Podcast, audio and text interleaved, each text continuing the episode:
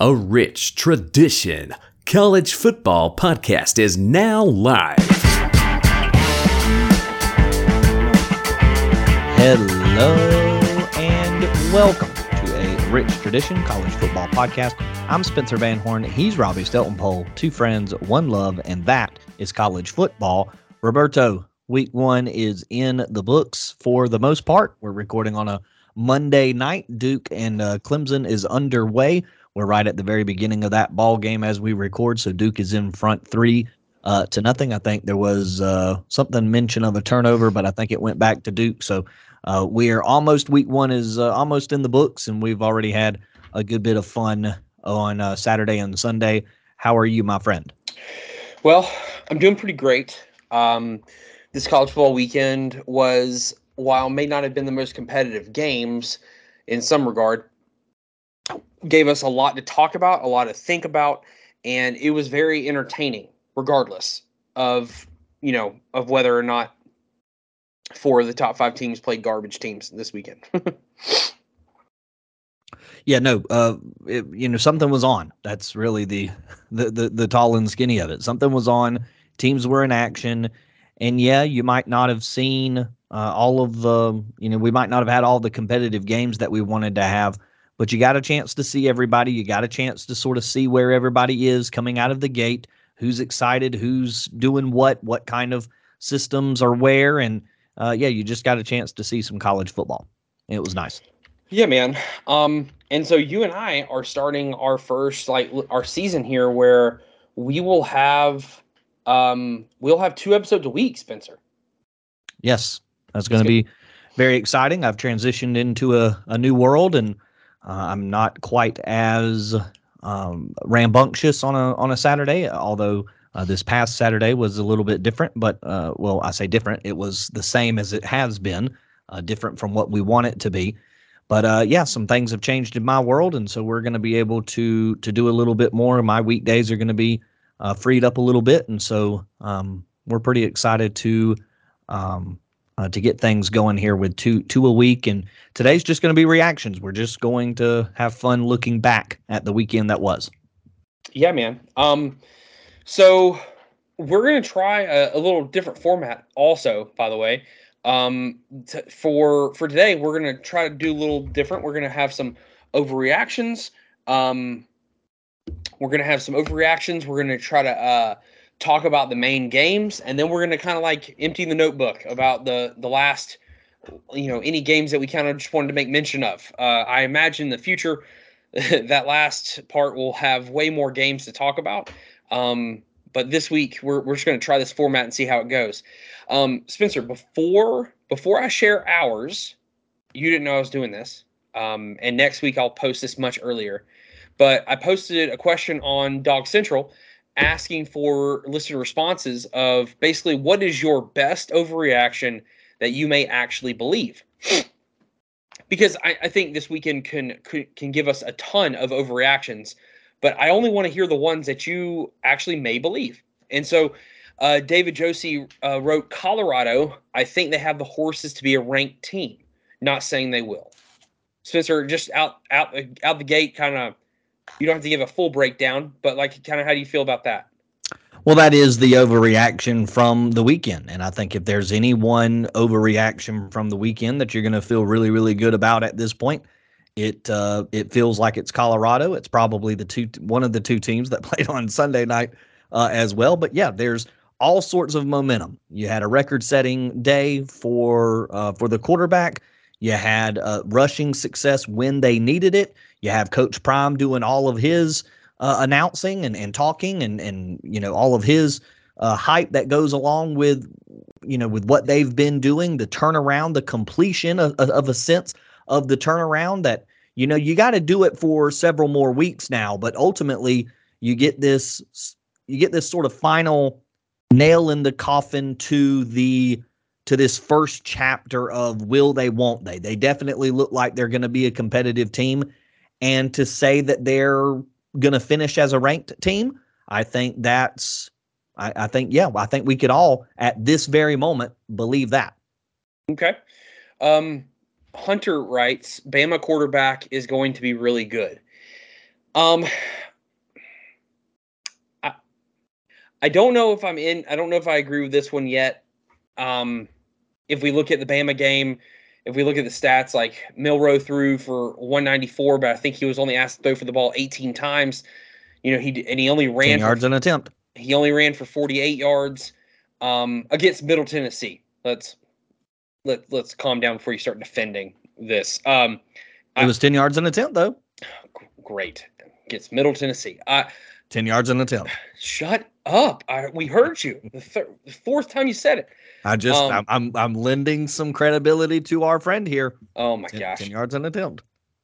Okay, w- let's see what happens this weekend. Sheree Sanders had 10, 10, 10 yards an attempt this weekend, and he's a Heisman hopeful now. His name's so sure, that that's not his name. Um, go ahead with it. What, what was the name again? Nothing, Spencer. I'm gonna correct you in a second. Um, the the, the last one, uh, DX the champ, says FSU has the feel of a playoff team. Yeah. Yep. That one feels, after last night, that one feels really, really good. They were wearing uh, LSU down defensively. I am interested or will be interested to see sort of the continuing of, of protecting Jordan Travis. Um, it felt like the um, the pressure was kind of around him a, a little bit throughout the night, but I think you started to see we talked about depth for LSU that maybe depth for LSU was an issue on Sunday night that as the game went on things became a little bit more easy or a little bit more you know you were able to lean on LSU a little bit more as that game went on. So um, yes I I think that's an overreaction worth uh, believing in as well. Florida State definitely showed the muscle of a playoff team. Yeah, no, I I completely agree.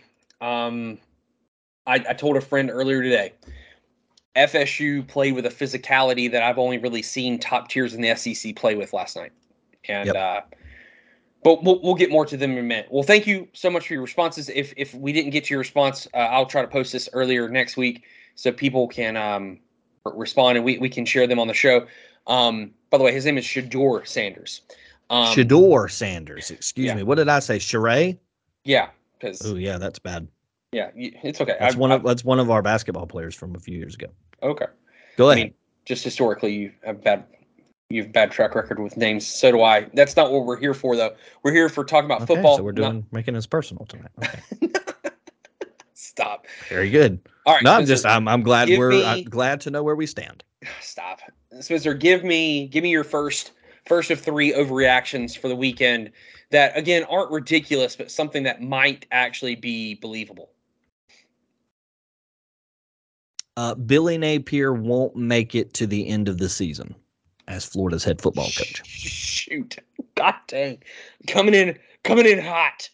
Um And the thing, the reason why I think this is a little bit believable is Yeah. some of the coaching mistakes that seem to happen in that ball game from a two, you know, the same players on the field with Yep. too many with the same number. Uh, that's a coaching thing.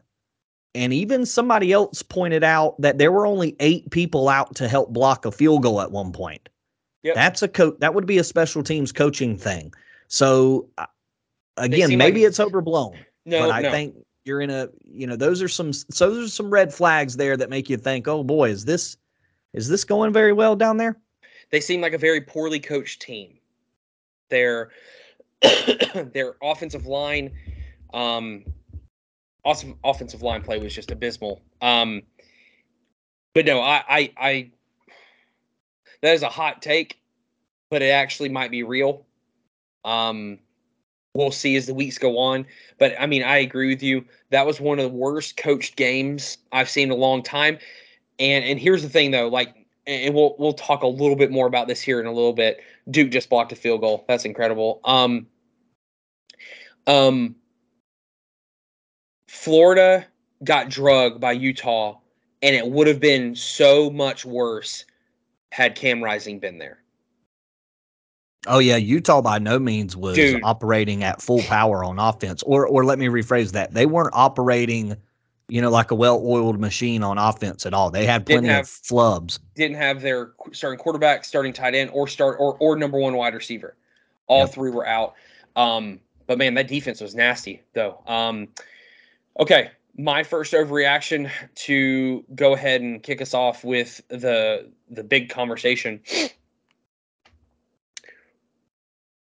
Shedeur Sanders is a Heisman hopeful for this season.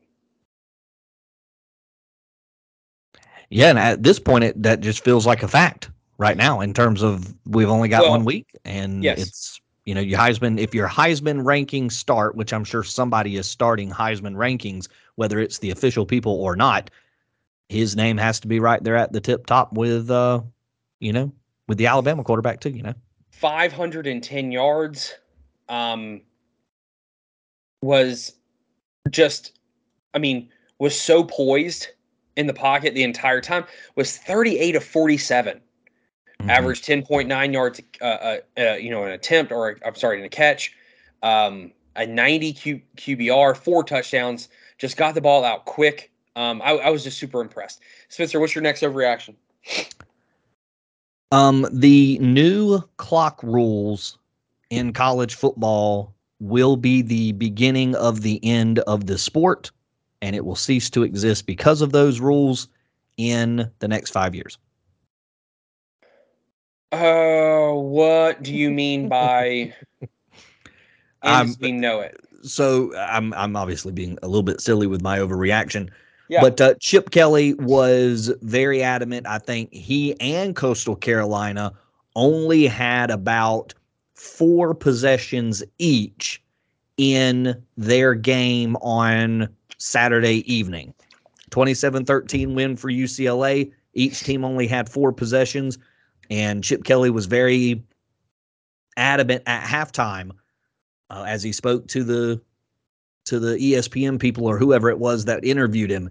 He was very adamant that hey, this is we only had four possessions, five possessions, whatever it was that he said, and he was very upset about it. And you go around certain other areas of college football, and you can tell that the number of plays ran is pretty low because of those new clock rules. Somebody posted 40 to 60 total plays being eliminated. I don't know if it's going to be quite that bad as the season goes on, but 40 to 60 plays total out of a game or snaps out of a game total, that's a big number. And if that were to continue on, then yeah, you you could be looking at a uh, at a, at a different sport in a lot of lights.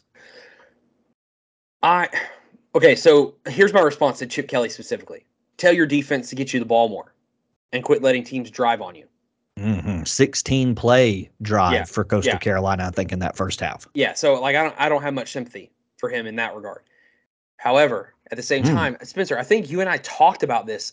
We either did we either talked about this on the phone or we talked about this last podcast.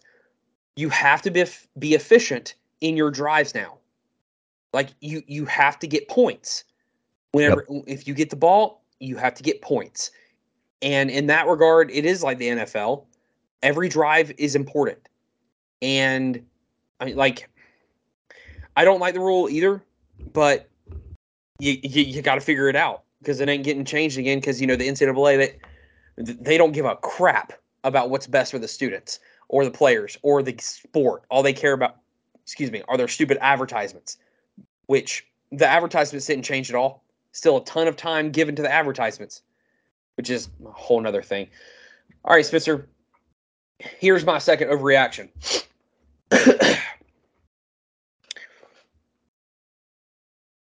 um, North Carolina is really the team that everyone needs to watch out for in the ACC to win the conference. Mm. Explain yourself. Well, let's just go ahead and put this out there. Um, they skull drug South Carolina. Um, they got nine sacks. Last year, they had 14 sacks over the whole year and had nine in one game. Um, yeah, you heard that stat right. Um, they had they had Brooks who ran over 100 yards on them. They had Drake Maye who was just slicing and dicing at times. Yeah, he had two bad passes, but the rest of the time, the the rest of the time he uh, did an incredible job. They had 14, Spencer, 14 tackles for loss in that game against South Carolina. And the thing going into this year, the reason why I think this is such a big deal is that the, the reason why no one gave, myself included, gave North Carolina any credence to possibly have a chance for the conference is because until this year, their defense had essentially been two ply Charmin toilet paper. They'd been milk toast soft. And their defensive line, though, regardless of how bad South Carolina's de- uh, offensive line was, North Carolina's defensive line looked awesome and they looked physical. And these four and five star guys that they've been collecting over the last two years on the defensive line seem to have finally come into form. And I, I just I was very impressed by North Carolina what I saw. Even though I picked them to win, I was still very impressed with how they won that game. Yeah, and and I'm not sure. Obviously, just sort of come back around on your on the overreaction part of it. I'm not sure South Carolina wants to be your your your measuring stick, or you would want South Carolina to be your measuring stick. Um, oh yeah, but I certainly can understand that. I think if you're in Chapel Hill, you're extra excited because you just showed off some defense to a team that finished the year red hot offensively, albeit not the same group offensively, but you just finished a, a really good game against a team that's you know got some has some juice offensively right now. Yeah. So I, I definitely see what you're saying. All right, so give me your third one. Ooh wee. Okay, so is this your third, hottest take? Well, I don't your... know if I don't know if it's the hottest. Uh, it no, it's probably not. It's probably lukewarm uh, at best. Um, so I well actually I'm I'm teetering because I think we're gonna circle back to the uh, to the big game of uh, of Saturday. But uh, third and final overreaction will have a lot to do with uh, everything in College Station is right with the world now. Conner Weigman and uh, Bobby Petrino have unlocked the offense, kind of similar to what Clemson's hoping to see tonight, but obviously right now not seeing it so far. Clemson, or excuse me, Texas A&M, Bobby Petrino, that offense is unlocked. Uh, Conner Weigman is going to be in, uh, you know, the running at the end of the year for SEC Player of the Year, or maybe even the Heisman, or whatever you want to call it. Five touchdowns this weekend. He was very, very good for uh, the Texas A&M Aggies. So a 91.9 quarterback rating from the folks over at profootballfocus.com. Uh, 18 of 20 or 25 of 18, 72%, 336 yards, the five touchdowns, the no interceptions. He was uh, he was very very good uh, all day long for the Aggies against New Mexico. Um, one of the big storylines of the offseason was Bobby Petrino. Conner Weigman unlocked the offense. They're ready to go watch out Alabama and uh, LSU, especially LSU. well, what's funny about that is that's that LSU is my third overreaction. LSU is going to lose three more games this year. Woo! That didn't take long, did it? Nope. Their offensive line play, they can't run the ball. Also, guess what you need to do whenever you play defense? Stop a team from passing the ball. They were unable to do that. And I understand, I, I, I firmly believe that Jordan Travis is, is, an awesome quarterback. And I think I, I picked FSU to win. I did not expect FSU to once again skull drug an SEC team. Like I did not expect them to beat LSU soundly. I did not expect LSU to have no coverage whatsoever and dudes running wide open. Also, I understand that you use Harold Perkins to spy on Jordan Travis, which I, I, guess to a degree is is could be smart. But guess what Harold Perkins is really good at, Spencer? Rushing the passer. Rushing the freaking passer. I can't scream because my son's trying to sleep. I was so disappointed in this LSU team. There is like there. Eh, I know that the old saying, you know, like you you you grow more between week one, week one and week two than you will all season. There is no growth from week one to week two that is going to fix the massive issues that this team showed yesterday. Or yeah, yes, no, yes, yesterday. I I I am I'm just so just and Jayden Daniels did not look Jayden Daniels did not look poised or in control ever in this game. And yes, a lot of times it's because he had a dude in his face. And he threw for 347 with a dude in his face. I don't blame him necessarily, but there were just times where he just did not look in control at all. And that, that this LSU team has has issues. So there's there's my third overreaction. Well, would you like to start right there with our games then and work our way backwards? Yeah, let, us do that. Well, just because we're not going to, you know, yes, we will. Go ahead. Yes, yes, yes. Let's start there. Go. So I can agree with a lot of what you're saying. It was very disappointing, and some of the comments that Brian Kelly had after the ball game oh were gosh. equally as sort of threw uh, his team under the bus. What a joke! Yeah, perplexing. We we thought we were the two-time defending national champion Georgia Bulldogs with with his quarterback sitting right next to him. He really does if- have a crush on Georgia. Yeah. this is the third time he's mentioned them in like some kind of interview. But keep keep going. I'm sorry, Spencer. I, I No, you're fine. you. My bad. He's so yeah, those those comments and maybe it was a, you know, call my guys out in public and see if they don't respond and you know, throw the chum in the water, but it, I mean, after week 1, that seems like that's a really tall order. Now, to keep in mind, this game was closer than the final score would indicate. The game was closer longer than the final score would indicate Yes. because FSU, I mean, we were tied at halftime uh, at 17, and it wasn't really till the fourth quarter that uh, FSU started to pull away when, and you know, eh, um, LSU started to get tired, and I think Herbstreit was really on top of that during that fourth quarter. So uh, the game was a little tighter, uh, a little bit longer, but it ended up not being much of a contest uh, overall because Florida State was just able to to run away with it. So on one hand, LSU very disappointing. On the other hand, Florida State very impressive with everything that they wanted to do, with the energy that they had on the night. Uh, Jordan Travis, you mentioned, uh, you know how well he played on the night. 23 of 31. He did have the one interception right after a turnover, but 342, four touchdowns. It was a big night for him, putting the ball kind of up and in position for for Keon Coleman to make three big touchdown grabs. And um, you couldn't say enough about Jordan Travis and the way that he played on the night and the way uh, the rest of that offense played, and then the rushing success that they ended up having towards the end. But this might be one of the best wide receiver rooms in uh, in the country Mhm. and Jordan Travis is being protected and he's having an opportunity to sit back and, and pick apart defenses. And right now, if that's going to be the case, if nobody can put pressure on them, and we'll see if, you know, in the future, if a Clemson or a somebody else uses their personnel better than maybe what LSU did, as, as Robbie alluded to earlier, maybe that might change things. But Jordan Travis has got legs too. So, I mean, you might can rush him, but if he can get out of the pocket, he can make you hurt uh, there as he did a couple of times on the night. So very uh, impressed with Jordan Travis.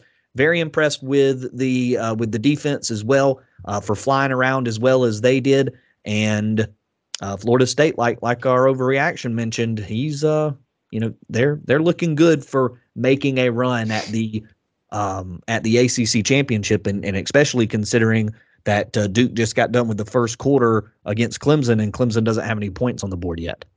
and Duke's driving on them right now. Uh, just one last thing about mention about the FSU game. Uh, one of my favorite plays of the game did not result in a touchdown or some huge gain. Um, I don't I don't know if you remember it, Spencer. I, I think it was late in the third or beginning of the fourth quarter. It was a it was either a third or fourth down and one, and for FSU, and they ran a quarterback sneak, and at first it seemed like they stood they stood Jordan Travis up in the offensive Yep. lineup. Mhm. You know you know you know what play I'm talking about now Yep. and and he he refused to let that be the end of the play. He kept driving and he did not care. He did not care whether he was going out to the right or out to the left. As long as he was going in a direction towards the first down marker, he was going to get there. And there was no one who was going to stop him from getting there. And I just thought, man, this team just wants this so much more than the team they're playing right now. And that is the that like I know we're about to we're about to jump to that game and, and maybe it can be just a good segue to do so. But jumping to that North Carolina South Carolina game, it just felt like South or North Carolina wanted it way more than the South Carolina team. And you just don't see that from SEC teams. And I'm not like I, I am in no way, shape, or form SEC bias. I, I think a lot of times SEC gets a whole lot more hype for their teams than we should than, than they deserve. But I just I, I really was just kind of caught off guard by the high level of effort that South Carolina and I'm sorry, the lack of effort that South Carolina and LSU showed at times in their respective games. Yeah, I think if I'm counting this correctly here for South uh, for Florida State, one, two, three, four, five, six touchdowns in their final six possessions, or excuse me, five touchdowns in their final six possessions, scoring drives on all of their six final scoring drives. So, uh, you know, big big night for Florida State. They showed the efficiency, and even that final that final drive to score their final touchdown uh, six plays, 54 yards, whatever that final play was. Jordan Travis was putting his head down, trying to get yards inside the five yard line as well. So just kind of more to that fighting aspect of things there towards the end to make it 45 7. Yeah, I think it was just a four yard rush for uh, Bell on kind of an end around type deal. But um, Travis had had a play just a couple of plays before that where he barreled down uh, late in the ball game, only three minutes and 21 seconds left. So, yeah, the the the effort in game one uh, and the lack of it for LSU just sort of signifies, boy, did did you you don't want to use the Q word this early in the season, but did you guys kind of fall out? Yeah. Now, I think maybe more it's to the fact of maybe LSU has much more serious depth issues than we maybe we realize. We've talked about them in the preview season, but maybe they're a lot more significant than we originally thought. Um, and then some of that too just might be the fact that FSU's as good as they are, and LSU got burned by a really good team. Maybe we will we will see. Uh, Spencer, we already kind of talked about North Carolina, South Carolina heavily, so I don't want to spend too much time here. This game has nothing. The result of this game has nothing to do with Spencer Rattler. That's how I feel. Rattler was 30 of 39 for 353 yards. Excuse me. they could not run the ball. They had they averaged negative 0.1 per carry, Spencer. Yeah. 31 attempts. They certainly tried. They did. 77 yards gained, 79 loss. So that is a net of negative two yards rushing for uh, for the afternoon. And they've got better guys than that. Uh, it could be a long season for South Carolina with that offensive line.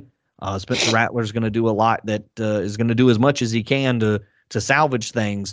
Um, and maybe that'll go a long way for his Heisman hopeful, or not Heisman, but uh, NFL draft stock. But North Carolina, uh, you know, kind of had their day uh, on the ground and, and through the air, did a, a, lot of the things that they wanted to do. Drake Maye is the uh, the Heisman guy. Um, now, South Carolina's defense might be the highlight of the game for the Gamecocks. They did pick off Drake Maye twice, and those came in the maybe the second quarter and or uh, the second half, and they might have both come in the fourth quarter, if I remember correctly, or at least close to it. And so the defense was giving them time. It's only a 31 to 17 score. If the offense could have found points late in that fourth quarter as the defense was giving them opportunities, uh, you could have had a much different game here. So uh, maybe if South Carolina can rally around their defense to help create some opportunities, some shorter fields, and the offense takes better care of that, better uh, better care of those opportunities, then maybe that could be somewhere where South Carolina could uh, could win a few games, but uh, this this go around it wasn't there. And to that point, Rob, North Carolina defended some shorter fields at times. So give uh, give the North Carolina defense a little bit of credit here early in the uh, early in the season. Absolutely, this is this is in no way directed at North Carolina in a negative way. They they I mean, it felt like watching the game that South Carolina was kind of being embarrassed at times. Um, but here's the thing: you and I both mentioned this in the SEC preview. South Carolina lost more players in the portal than almost any team in the SEC. As we noticed at SEC Media Days this year, this is the first year where Shane Beamer didn't show up with his swagger. you know, with his trash talk, so to speak, even though it's not really trash talk. They didn't he didn't have that. I, I think game one kind of let us know why, right? Because because he had nothing to have swagger about this year. And hey, Um, what's up with the uh what's up with the the uh the neck death grip from uh from oh my goodness. North Carolina's head coach after the ball game. Did you see that where he grabbed No. Beamer by the neck? He wasn't it was almost like he was trying to grab him by the chin or grab him by the side of the face and sort of pull his face to him to to tell him something else. Uh, just to pull him close to him, you know, to give him, I'm sure, some extra words of encouragement or whatever. But um, but yeah, the head coach for North Carolina, again, name escaping me, uh, grabbed him, grabbed him by the throat kind of quickly and pulled him to him. It was sort of a, a funny still shot out there of of him grabbing him by the throat. No, I did not see that. That's weird. Uh Duke just Duke just had a three and out on Clemson and muffed the punt on the 20 yard line. So Okay, so this brings me to, and again, it's still early for Clemson, but this brings me to, and somebody tweeted this out earlier. Uh, we don't necessarily have to go to this game, but uh, DJU, Heisman hopeful Well- at, at Oregon State. well, that was going to be my the empty the notebook section. Uh, okay, very good. Um, but y- yes, we're we're, we're going to talk about him. Um, Okay. because I was very very happy with what he said. Yeah. Uh, look, I'm gonna make this quick because there's some there's some quick hitters here. Not everything here is going to be um extensive. Virginia, Tennessee. Virginia, or it was seven nothing a half, or after the first quarter, um, 21-3 at halftime, and then it, you know Tennessee just kind of pulled away. Joe Milton. I mean, hey, I don't know if you knew this, Spencer, because it's been said seventeen thousand times. It's almost as as many times as people kept mentioning how Jimmy Graham played basketball in college. Because if you don't- if you don't remember, they used to mention that every NFL game for Jimmy Graham. Did you know Joe Milton can throw the ball seventy yards? Did you know that, Spencer? According to him, he can throw it 90. Well, yesterday he yesterday he threw a pass for 65 yards, made it look easy. Uh, the kid the kid balled out. Like he, I mean he, I don't want to say balled out. He played really well because he only had 200 201 yards and two touchdowns in, in the victory. Uh, but he played well. Tennessee Tennessee played well. The game though that I want to take, or actually let's just be quick. Real- and then I wanna- Real quick, I wanted to react. Yes. Uh, kudos to Virginia being on the field, Yep. getting a chance to honor their, their players that they lost last year. And Yep. uh, I think their their head coach mentioned uh, Tony Elliott mentioned at the beginning of the game that hey, it was just a big deal for us to be out there. And obviously, they've kind of got bigger fish to fry. And I know you weren't over overlooking that. It's just yeah, yeah. uh, I think it's I, I do think it's good that Virginia was able to get out on the field and play and keep this game close for a little while and kind of capitalize on uh, on Joe Milton being a new guy and uh, giving themselves a chance early at least. Absolutely. Uh, really quick, another game just to make mention of um, West Virginia, Penn State. Uh, Drew Aller, uh, uh, Aller What was that? Name? I messed it up because I'm battling some kind of allergy sickness and I just Mhm. can't speak. Um, Drew Aller looked really freaking good. He looked really good. Um, 325 yards and three touchdowns. They win 38-15 over over West Virginia. The the one thing I just want to make mention of is that so many so many people this offseason talked about how um, West Virginia is going to fire their coach by October. I th- I think their I think their team might be a little bit better than we gave them credit for. I think they just came across a Penn State team who's destined to win the Big Ten, possibly. Um, Yeah, they played this game a little tighter they did. uh, they maybe did. the final score indicates. Uh, It was I think, 14-7 at halftime. Yeah, and Penn State scored 17 fourth quarter points. Yeah. So so I just want to make mention of that. Then the, the other game, just I got to be quick here because it's it's not a big deal because there were there were a lot of non big deal games before we get to the the two big two big ones. Boise State, Washington. Michael Penix was surgical Yeah. in, in 450 yards passing, five touchdowns, 56 19 against Boise State, a team that a lot of people think are going to win their conference this year in Boise State. I, I just think people maybe need to respect Washington a little bit more than they're giving them credit for. Could be wrong, but at least week one, man, they were again. I don't know any way. I don't know any other word to describe Penix than just surgical. Because that's Yeah, it was uh, it, it was a lot of fun, and, and Boise State hung on in, uh, for a little while in this game, made it a, I think they ended up cutting it 19-28 and held Washington to one touchdown in the third quarter. Again, trying to kind of hang on to it a little bit there. They gave up 28 second quarter points, did Boise State, but they tried to hang on to it there for a little bit, pull the game to uh, kind of a closer score, 28 19, but then then it just came uh, touchdown toss and touchdown running from the um, uh, from Washington. So yeah, they they pulled away there in that fourth quarter, but uh, yeah, great game from Penix. 40 attempts, 450 yards, the five touchdowns. Only was sacked uh, the one time. I think that happened very very early in the game, and then uh, he was he was clean the rest of the way and uh, had great protection. So um, yeah, big big game there for um, for Michael Penix. And whoever's throwing the football here for uh, Taylen Green for Boise State, he's got to improve. 19 of 39, two interceptions. He was way off the mark a lot. I think they want to run the ball more for Boise State, so they ended up in a game that they didn't want to be in there for a while. Um, but I, I would imagine Boise State's going to need some better passing performances from Green, even if it's not 39 attempts a game. They're going to need yeah. some better uh, efficiency from him going forward. So, sir, I'm going to mention the big game from Thursday, even we, even though we already kind of broke it down. I just want to make mention before we talk about the, the big game from Saturday. Utah, Florida. Utah, we talked about this. We already mentioned they were down there starting quarterback, their backup quarterback, their starting tight end, and their starting wide receiver. And and they handled business against Florida. Even though I will say, like, I, I do think there was some I, I liked the change of tempo that Utah had in changing quarterbacks throughout the game um, they seemed to do it at the right time. Florida just they they looked they looked bad, and I don't care if Graham Mertz threw for 330. He still looked like the Graham Mertz that we saw at Wisconsin, who's just inconsistent and can't keep can't keep playing well in a game. Yeah, and and 24-11 sounds I know we've sound we've had a lot of final scores that aren't maybe indicative of how well teams kind of hung around this is not indicative of how kind of wide open this one was. U- Utah kind of had the ball game in hand for most of the night, and even though the score wasn't always wide open, you you had moments where you thought, okay, if they can do something here, but then Graham Mertz would miss something, or it would just the drives would stall. The offense didn't have much uh, pop to it at all, and yeah, it was a long night. And if the Gators are only going to average 0.6 yards a carry, and they're only going to be able to run the ball 21 times for uh, 13 net yards.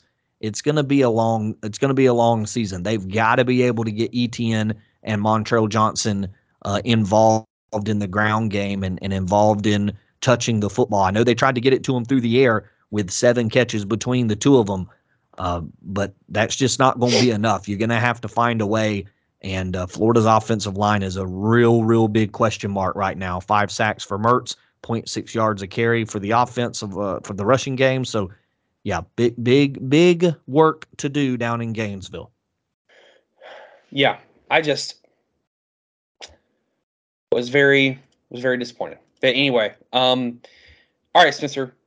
All right. Let's talk. Let's talk about the big game. Okay, the, the game, game, the game that has created the most overreaction for a single for a game one uh, competition that I can remember. I don't remember the last time one game, week one, created such chaos in the in the the hot take sphere. Um, Colorado goes into TCU and wins 45-42. Let's let's keep let's let's be positive. I want you to start us off. You, Let's be positive, and then we will try to bring people down to earth in a gentle way. So, and I'm glad you started that way because the overreaction is happening. The excitement is happening because you have to realize where Colorado was this time last year or at the end of last year and where they have been for the last several years. Colorado has not had a good football program for a long, long time. You go through the history of this program and you start to see why yesterday's win was so incredibly exciting. 1 and 11, 4 and 8. Uh, you're looking at 4 and 2 in the COVID year, 5 and 7, 5 and 7, 5 and 7. That one random 10 and 4 year in 2016, 4 and 9, 2 and 10, 4 and 8, 1 and 11, 3 and 10, 5 and 7, 3 and 9, 5 and 7. six and seven, two and ten. It's been a dismal at Colorado. And in one season, with the brand new transfer portal that's sort of only been around for, I guess, two full seasons in its in its entirety, has just rearranged Colorado's entire outlook on what not only this season is going to be, but the next couple of seasons under Deion Sanders. It's totally changed everything. Uh, in a lot of ways about college football in general with the success of USC, the success of, I think a lot of people give TCU a lot of credit last year for building in the portal. There was another team this weekend, and it's it's escaping me that had success uh, right away with the portal, and, and you saw, uh, and we'll see more teams that have success. Florida State's been building their program with the portal as well. So I think the portal aspect of this is very exciting, but where Colorado has been for the last 20 years now almost is a big reason why yesterday's win was so incredibly exciting. And to its Deion, it's somebody easy to get excited about for a lot of people because a lot of people love that brash, that uh, that prime time moniker that he has, and all of that talking and all of that extra stuff, and and sticking your chest out and thumping uh, your cap your cap for your guys and being there for your guys and and being that kind of bought in like that uh, a lot of people it gets them fired up and it gets them ready to go and and sort of the superstar that is Deion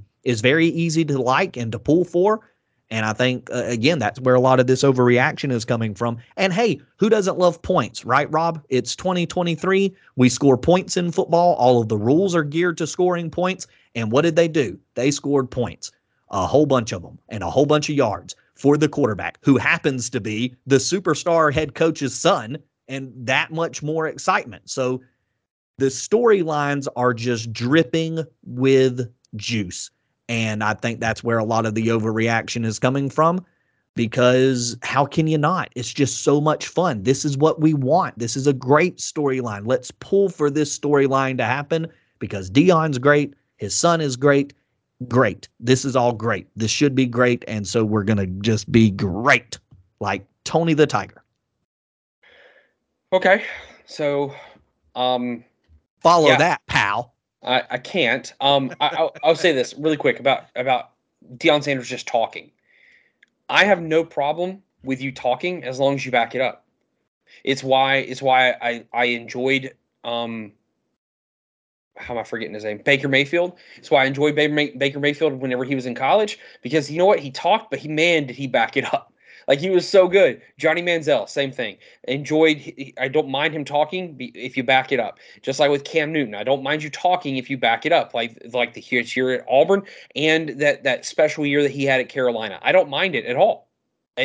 So he, he him talking does not bother me in the least bit. I do not freaking care. I loved watching this game. I love being wrong. This is the this is the only game that I missed on my picks this weekend, and you know what? I'm okay with it.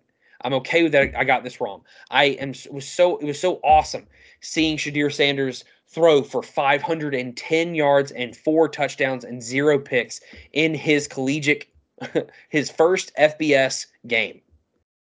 I also loved watching Travis Hunter play 129 snaps and have over 100 yards receiving on 11 catches and then having one of the sickest interceptions as far as time, place, when it happens in the game, and how it happened that I've ever seen.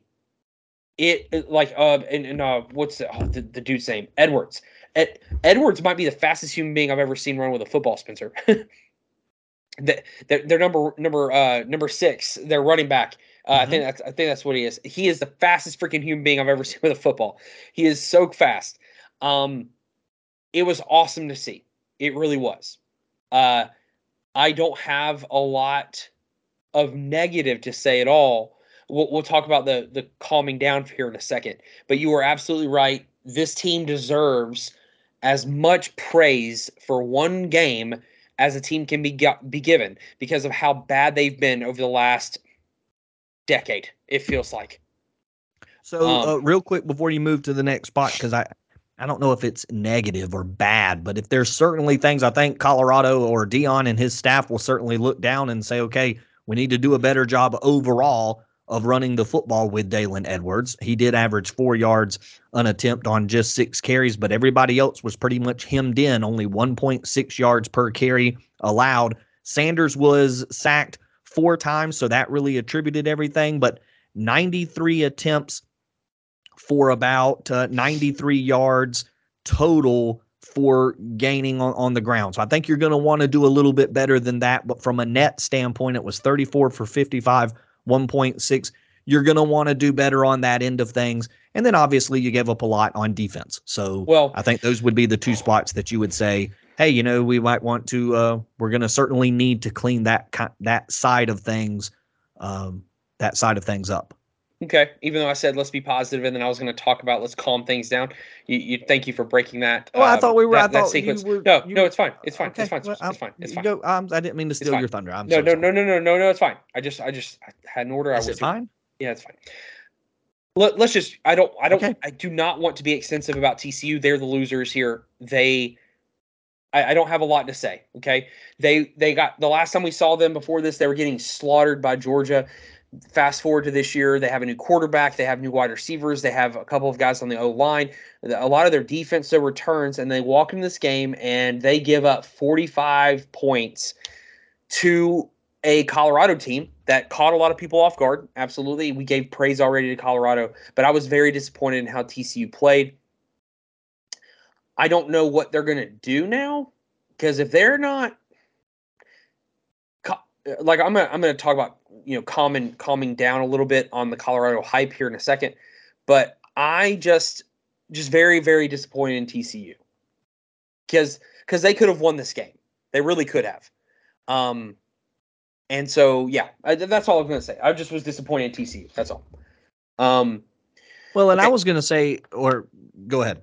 No, no, no I because I was gonna talk about the calming down hype part. Go ahead. Well, I was gonna get us started there, but you go ahead. I just, I just think like it is incredible. We give all the praise for the next six days or five days, you know, between now and next week, and you know we can continue to ride this wave and be really excited for Colorado. But all of a sudden, saying that Colorado, like uh, our the guy who chimed in and said they could be a ranked team this week, I, I don't disagree with that. I'm not pushing back on that at all. My pushback is on the people who are now trying to be unfair again and create these unfair expectations for a Colorado team who probably played a TCU team who's probably not even the top five in the Pac 12. And when TCU go or when Colorado plays Oregon or plays UCLA or Oregon State or any of these other teams who have bigger and stronger offensive and defensive lines than the TCU team they played this week, I just, I, I am not, I'm not saying Colorado sucks in no, no way, shape, or form. I'm not saying that they still have sub 80. I think it's like 78. They still have like 75 to 78 scholarship athletes. They still do not have a top, they still don't have a full team.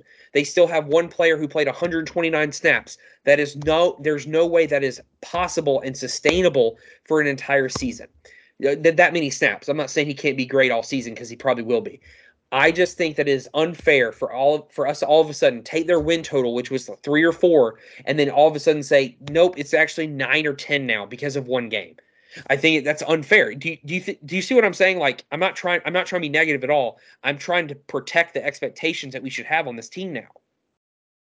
Well, yeah, because they're they're playing in a conference that I think went uh undefeated in week one. So counting USC's week one, uh, week zero, they are 13 and 0 as a conference.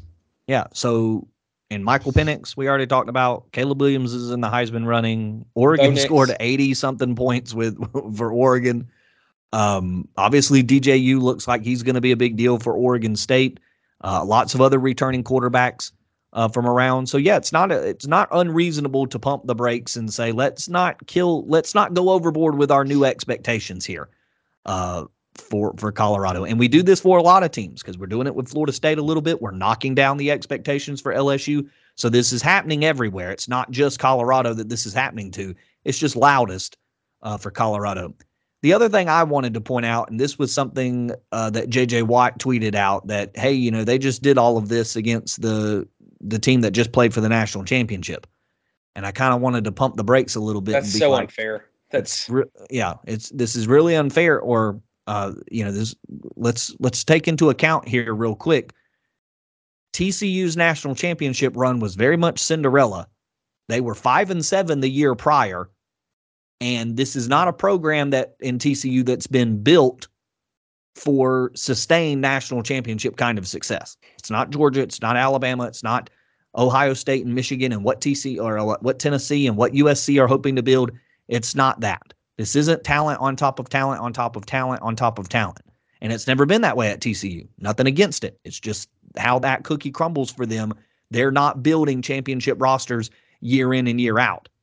So let's not talk about this as the as a TCU program that is the same program that went and won a national champ or went to the national championship game it's not. because it's not. Didn't the they lose like nine players to the NFL?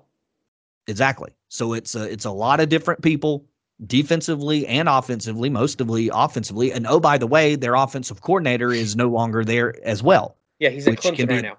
yeah, it could be a big deal for for any program. So while yes, TCU played for the national championship last year, they didn't compete very well in that game, and it's not the same team.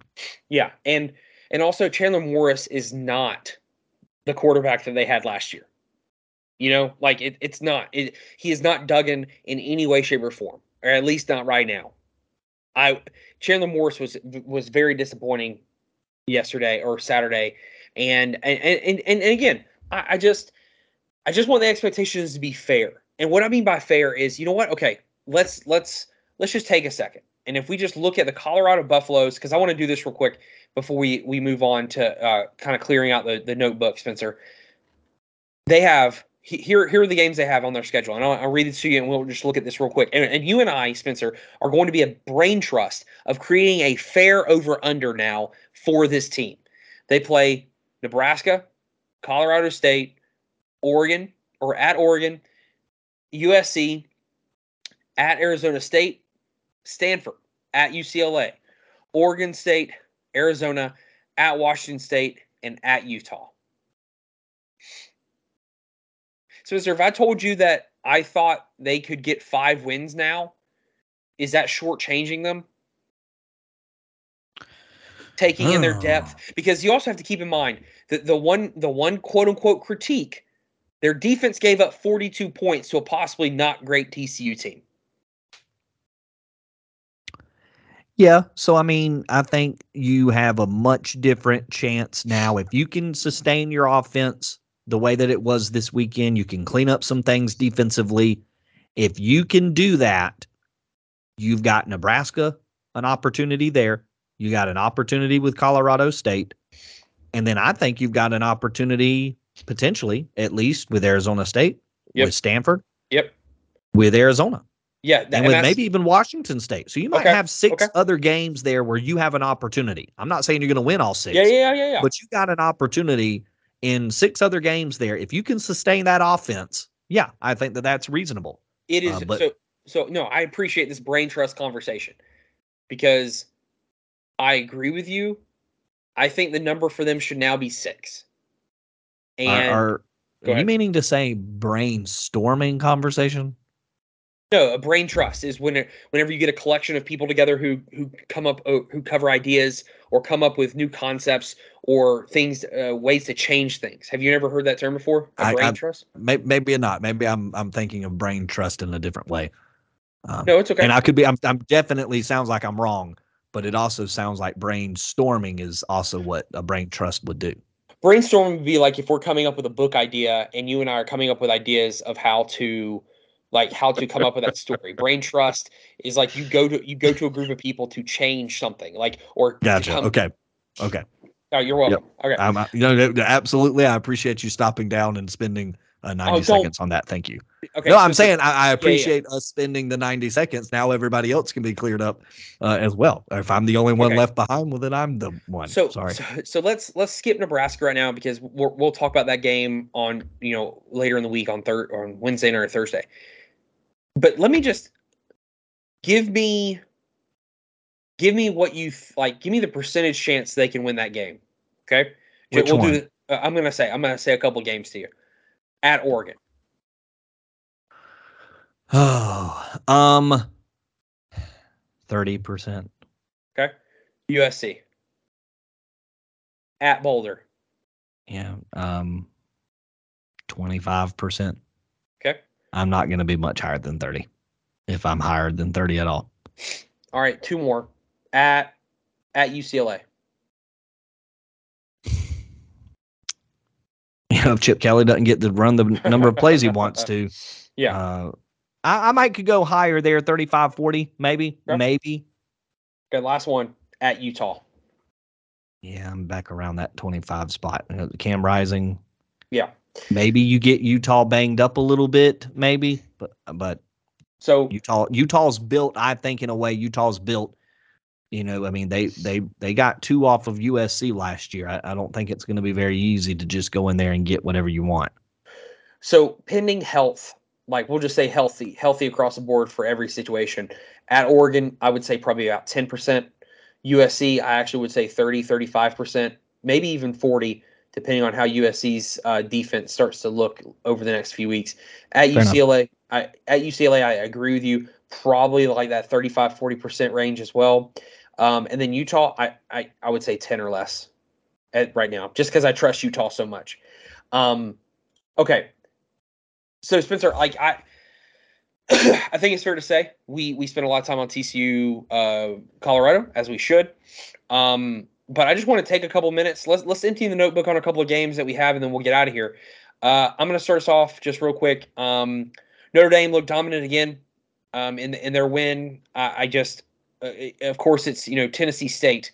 They won 50, 56 to three. Uh, I just continue to be caught off guard to actually seeing a really sound quarterback playing the position for Notre Dame. Yeah, no, that's that's exactly what's been the most fun thing about Notre Dame so far is has been uh, watching that uh, quarterback position be be lethal and kind of give them a chance. You know, we talked about FSU being a playoff team now. There's no reason to think Notre Dame can't be in that same conversation. I think they still have to do a little bit more to prove it. Florida State kind of got to to sort of announce it with a bang, uh, but there's no reason why Notre Dame can't be that kind of team too uh, knowing how close they have been before in the past. Okay. What's your what's your game? Oh, uh, emptying the notebook a little bit um, for uh, college football. Hey, you know, shout out to uh, to Texas State and Oh. to Yeah. who who else was it that had the big win uh, over the weekend? Yeah, Wyoming. Wyoming. Shout out uh, to them. Shout out to Graham uh, Coffee there with Dog Central as well. A- And the idea of sort of pointing out, I think he's he sounds like he's spent some time in Wyoming. Uh, Yeah. I think he lives there.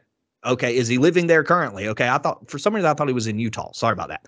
Either way, uh, just this really great layout of Wyoming and small town, and and you know they second employer in the state is is the school, and uh, just being a real it's a statewide small hometown feel, and that's exactly what we love about college football. And so shout out to Texas State, shout out to um Wyoming. Wyoming for getting those wins, upsetting kind of bigger programs. Uh, Texas State over Baylor. Texas State with uh, T.J. Finley, by the way, at quarterback, Yeah. former LSU and Auburn quarterback over there lighting up uh, Baylor just a little bit. So shout out to those two programs, small towns, uh, small time teams, kind of you know coming through and and having some upset fun in week one of uh, even though they weren't games that were marquee. Uh, either Yeah. way, it was that's kind of cool to see. That's college football. So really quick, before I mention my last one of the night, uh, Spencer, as you know, I, I like to do this thing where I like to revoke your fake ID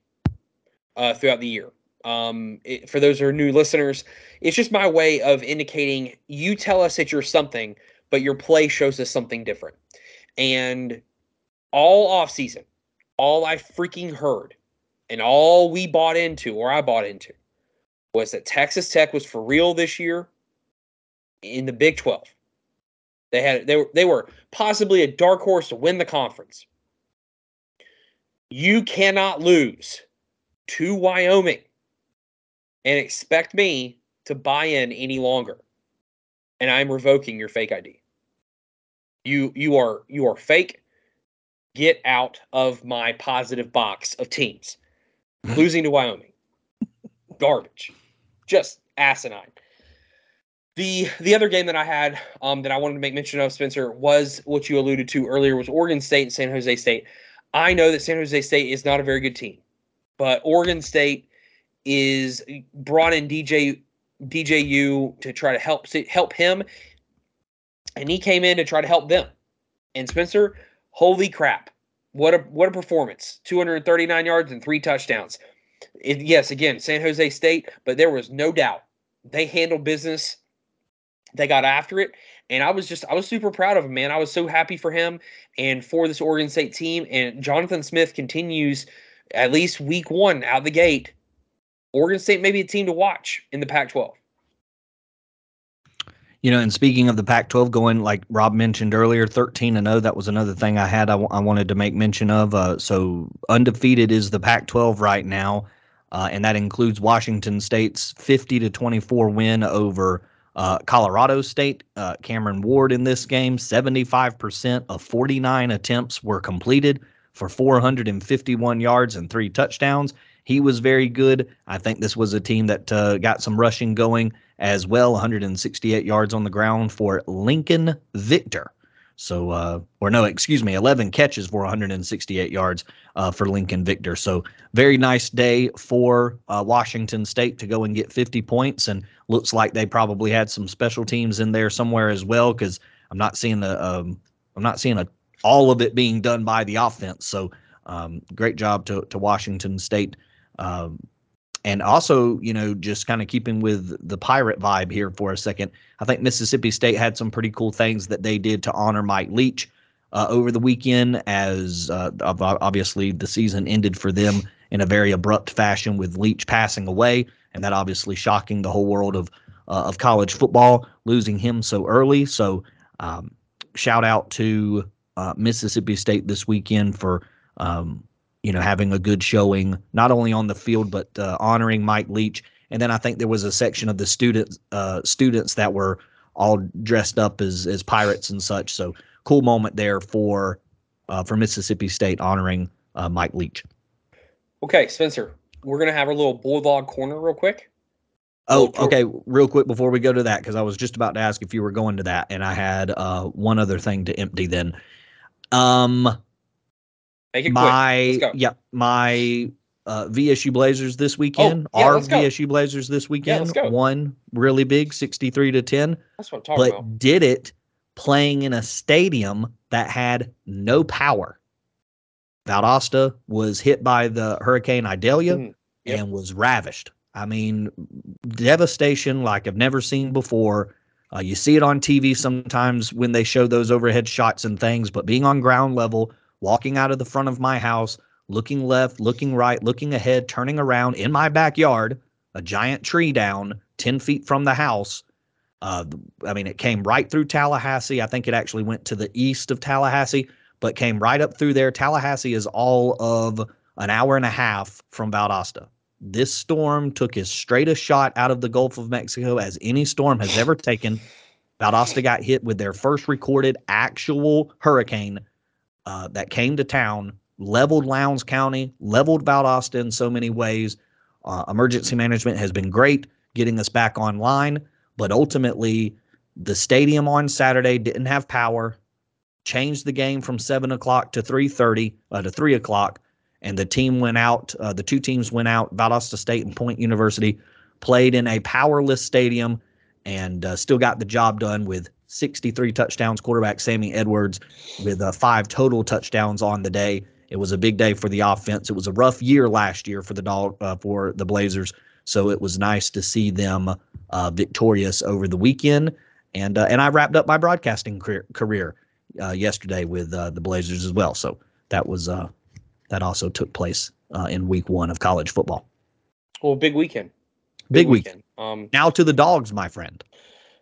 Okay, I don't have a lot to say.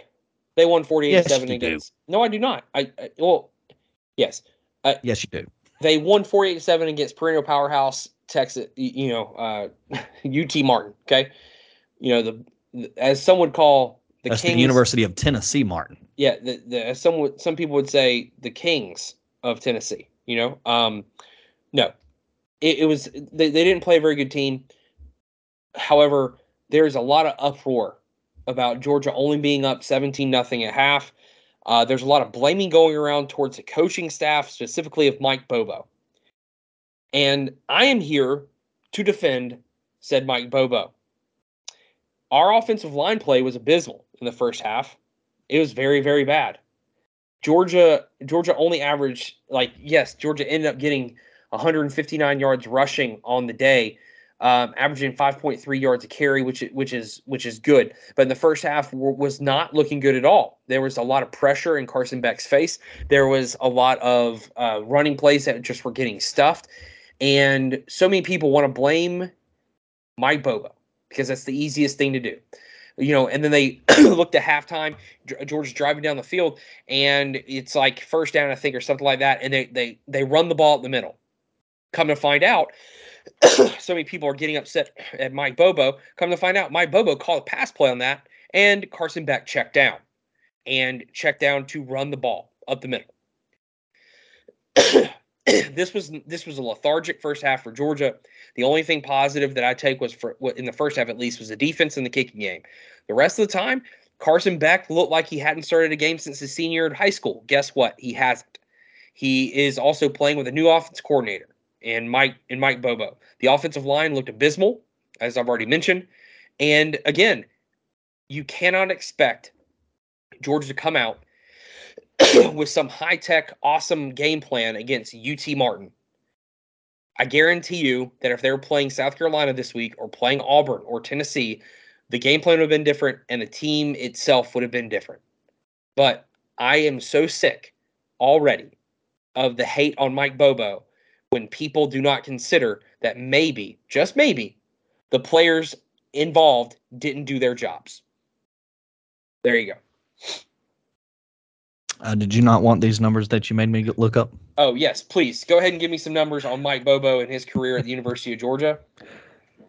Yeah, so uh, 36 points a game in 2007, 34th in the country, uh, 31 and a half in 08, 29th, 28.9 in 09, 51st, 32nd in 10, 30th, 32nd in 11, 33rd, 37.8 in 2012, 19th, 36.7 in 13, 2021 or uh, 21st, I'm sorry, and then 41 points per game in 2014.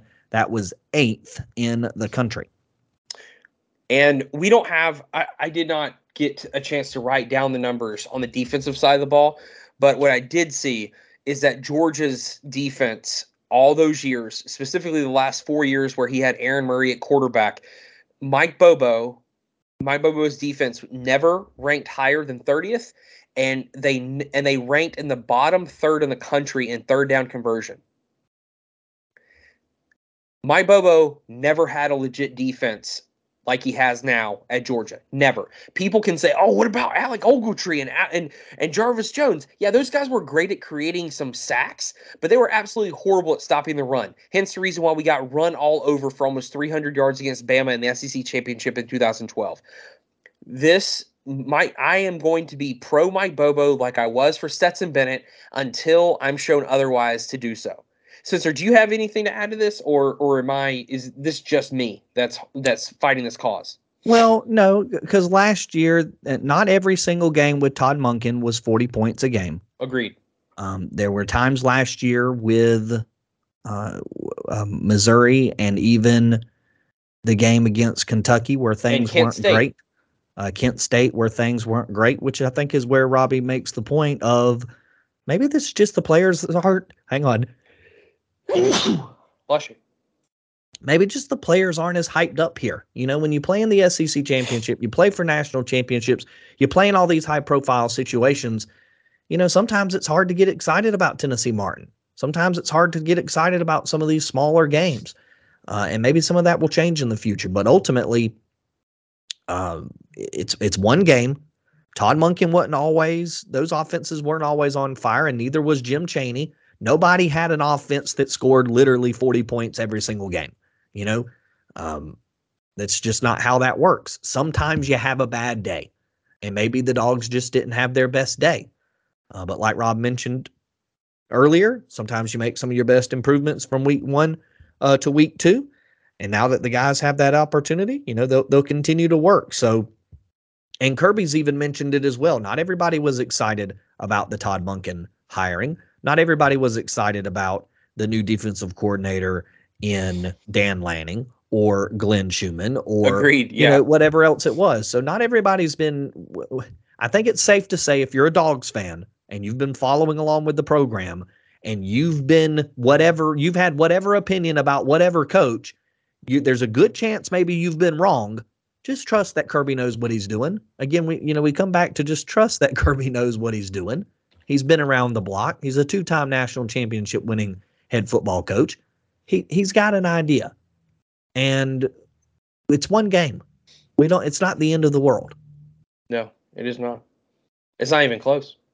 Not even not doesn't even measure measure on the scale of things that would be the end of the world. Yep. I just went through a hurricane. You I'm, did. I'm here to tell you. That is, It doesn't is- register. that is real. All right, Spencer. That uh, tree that- is 10 feet away from where I sleep, and it's round and big. okay. All right, Spencer. I no, I got you. All We're right, very Spencer. equipped right now to measure end of the world type things. And at least the ones that aren't end of the end of the world. All right, that's all I got, Spencer. Be sure to like, rate, review, and subscribe. Two friends, one love, and that would be college football. We'll catch you on the flip flop. Later.